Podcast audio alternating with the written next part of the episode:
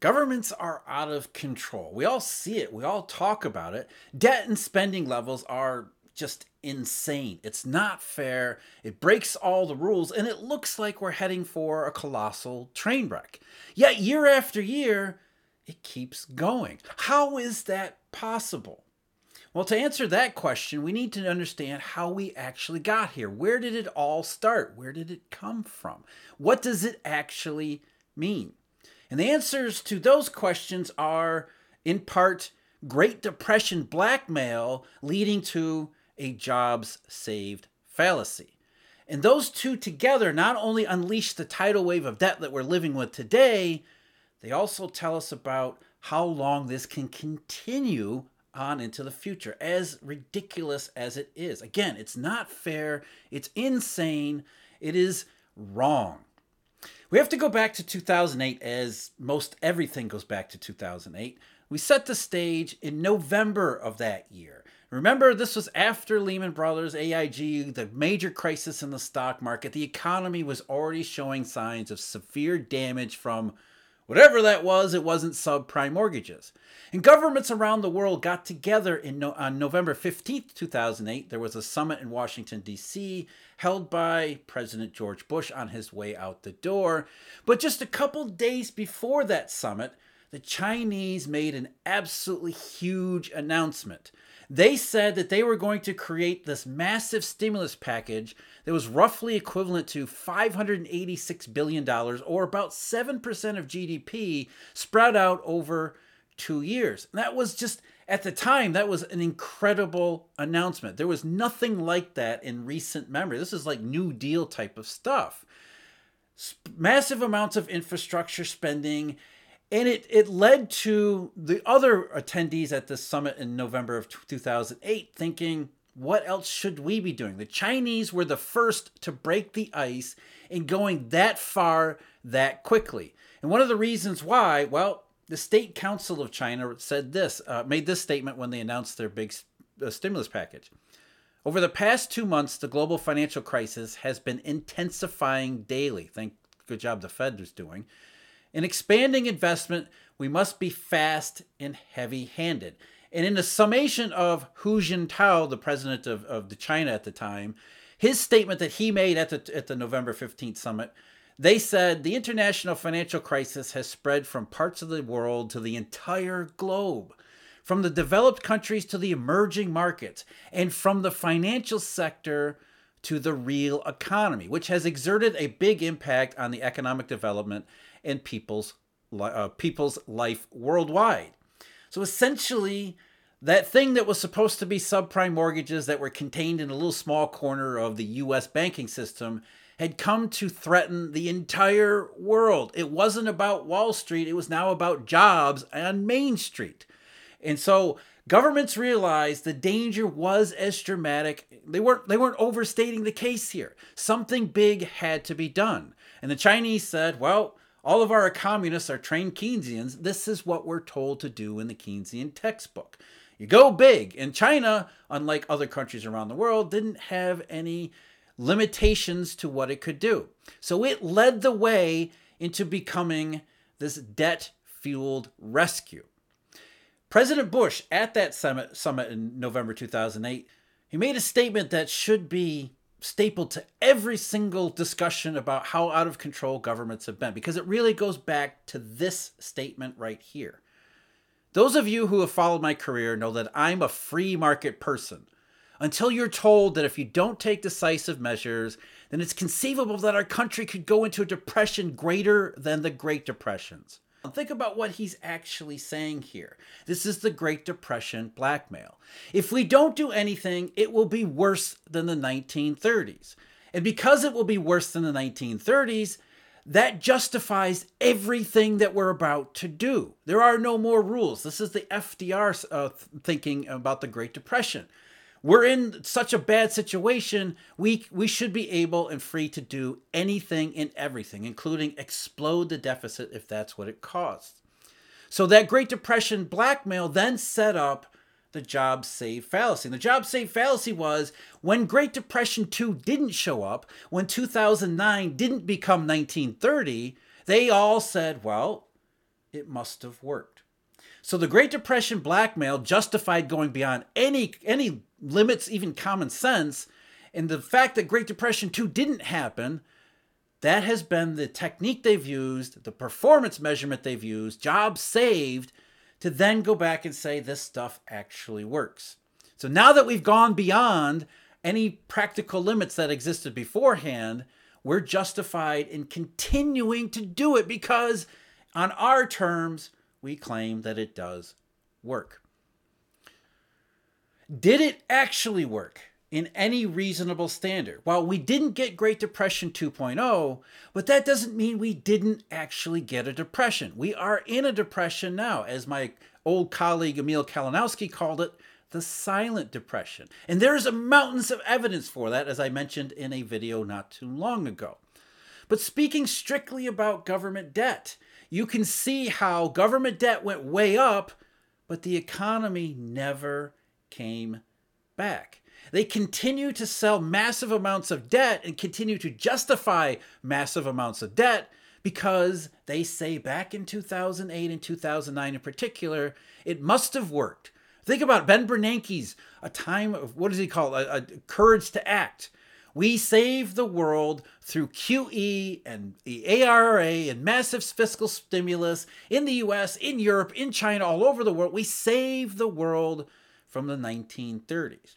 When reality shows we got the debt, but we never ever had the recovery, which is why there's force to the counterfactual of jobs saved.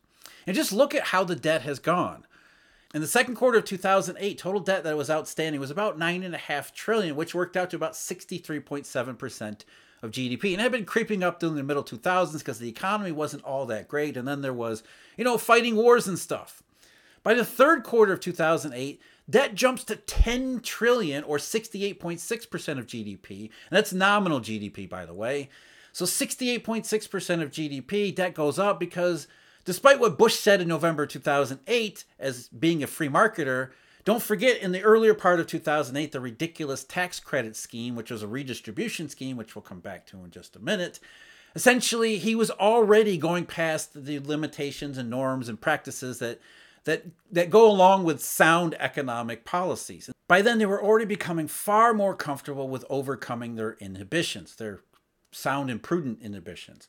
By the fourth quarter of 2008, as the economy get, really starts to get rocked, total debt skyrockets to $10.7 trillion, which was 74.1%, in large part because of the ridiculous TARP program that did not work. But of course, at the summit, they started to tell you that it did work. Since the outbreak of the crisis, the statement said, the world's leading nations have coordinated actions more closely than ever before, thanks in large part to these decisive measures once frozen global credit markets are beginning to thaw, and businesses around the world are gaining access to essential short term financing. That was not true either. In fact, the global crisis, monetary crisis, would continue to plague the global economy for many months further on. We wouldn't get out of the Great Recession until the, the middle of 2009, but only after massive amounts of damage had been done, including huge numbers of layoffs. Workers always bear the brunt of these things. But it didn't stop.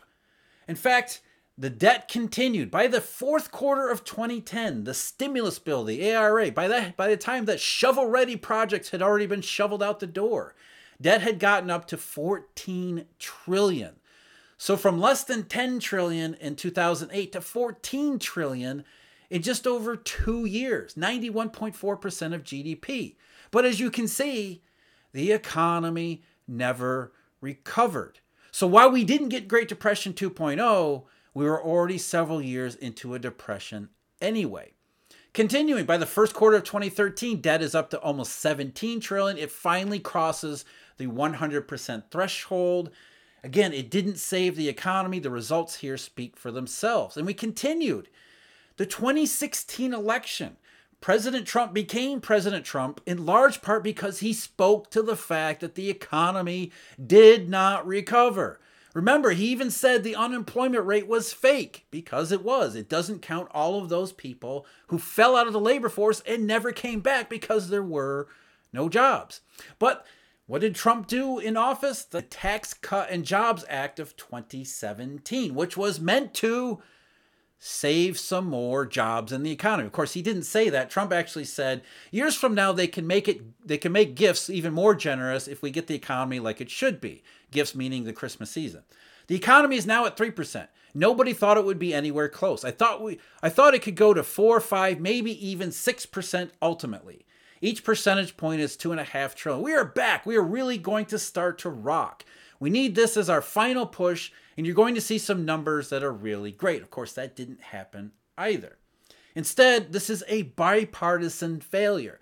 Governments have justified their spending because they say it has saved jobs. Once they got that Great Depression blackmail through, they got government spending through to the public, overcoming all of all of the quite natural and prudent um, reluctant reluctance about government spending. Once they got that done, it was hey, this stuff works. Look at we saved the world in 2009, and it's been continuing ever since. Debt to GDP would hover around a little over 100% until the end of 2019, when the economy started to slow down again and government deficits, the US government deficit started to speed up a little bit, got to about 107% before we got to the pandemic. And then, as we all know, 2020, things just went absolutely insane. And for the same reasons. We're looking at Great Depression 2.0. If we don't do anything, it'll be worse than death. But not only will it be worse than death, we know this stuff works because we didn't get the Great Depression in 2009. That's how it's always been justified. Jobs saved. Now there are a number of further misconceptions about all this, including what that what that government debt actually goes toward. There is the the idea, and I think this is widespread or widely held, that government, the U.S. government has been acting like it did during the ARA, the ARRA period, where we have shovel-ready projects. We're building roads and dams and bridges and all that kind of thing, like like the Chinese were doing when they uncorked that massive stimulus project in late 2008, or like the Japanese have been doing for decades. That's a warning sign we should pay attention to. But essentially, there's a misconception that as government deficits in the United States have continued throughout the last 15 years, that it's about building stuff. When when you look at the statistics from the Bureau of Economic Analysis, what they show you is that the share of GDP that's made up by actual government consumption and gross investment, actual spending, it is the lowest share it has been since the 1950s. Let me say it again the lowest, lowest share it has been since the 1950s at around 17.3%. That's it's been this way for several years. Governments are not spending, they're not building things. Instead, they're doing something even worse. And that worse is redistribution. In essence, they're paying people not to work. They're paying people not to be productive. They're paying people not to help create sustainable wealth and economic advancement. They're paying people not to be productive. It's the most inefficient way to run any kind of economic policy, and it's the most inefficient way an economy can try to operate. Essentially, the government does more, and the more the government does, the more likely the economy won't grow, and the more likely the government will feel it has to do even more.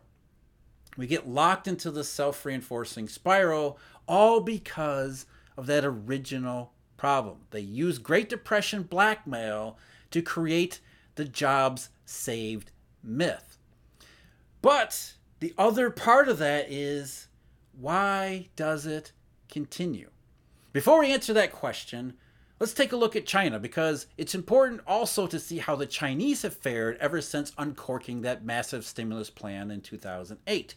You would think that while the Chinese have been actually building, they're not actually just redistributing. Their massive stimulus programs have been more the kind like Japan or those that you imagine. They're actually doing stuff. They're building roads, they're building infrastructure. And it doesn't matter. It didn't matter in China either. While the Chinese economy performed relatively much better than other economies around the world in 2008 and 2009 in particular, by 2011 and 2012, it had become clear in China and would soon to be soon be very clear around the rest of the world. It wasn't going to last.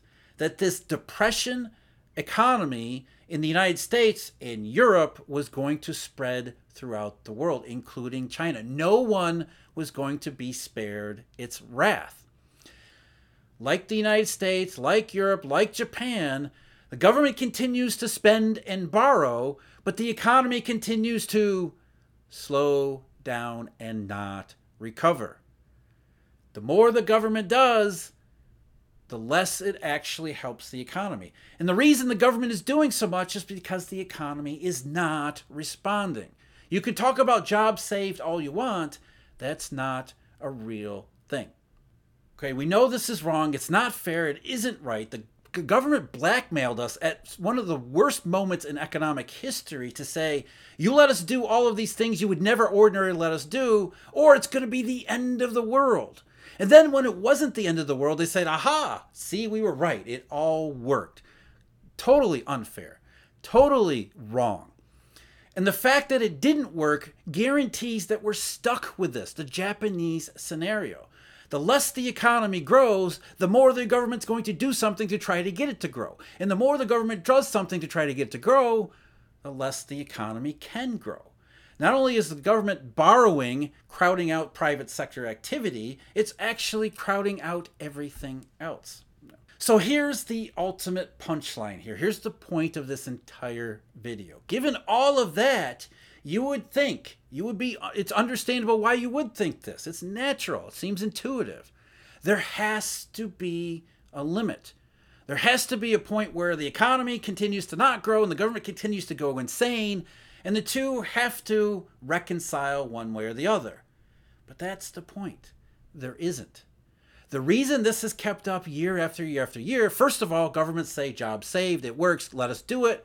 But more importantly, the less it does work, the greater the demand there is for safety and liquidity, which makes perfect sense from that perspective. And safety and liquidity, I'm sad to tell you, is government debt. So there isn't a limit on how much governments can borrow. They continue to do insane things, to take things to insane levels, simply because of that original sin back in 2008. And I mean that in more than one respect. The original sin wasn't just the Chinese unleashing the world, the tidal wave of fiscal recklessness in the world. I also mean that's how we get out of it. The original sin we end we end this debt spiral we end this economic spiral by actually going back and fixing what went wrong. What was 2008 really about? What was it that governments were so afraid of that it would create great depression 2.0 it wasn't subprime mortgages. It's a global dollar shortage. If we fix that maybe the economy then gets fixed i believe it would and then we end up growing our way out of the debt problem Governments could never fix what actually went wrong. They weren't even trying to. Aggregate demand, fiscal spending, that Keynesian stuff, all of that was about just filling in the gap to buy some time for the economy to heal on its own. But since the monetary system and the banking system are what broke in 2008, the economy never could heal on its own. And so they were just throwing debt at a problem that wasn't really their problem to solve and they continue to justify it along the way because by the time you get that far into it, you can't admit that you were wrong about everything. Now, actually fixing the monetary system and getting out of this problem, there's a separate video to be done about that. But just one final thought here. It's understandable why people think there's a limit on how much government debt there can be, but under these circumstances, the depression circumstances, there really isn't. It all comes back to that a big issue. We did we didn't have Great Depression 2.0, but we did have a depression anyway. None of this ever worked. And here we are 15 years later with problems proliferating everywhere. And government debt is actually the least of them. You have to tip your cap to Emil for coming up with all these brilliant terms. Silent depression absolutely fits the last 15 years that we've lived through. And there is a mountain of evidence for it. That's the video I've got linked below me. As always, I thank you very much for joining me. Huge thank you, Eurodollar University subscribers, and of course, our Eurodollar University members. Until next time, take care.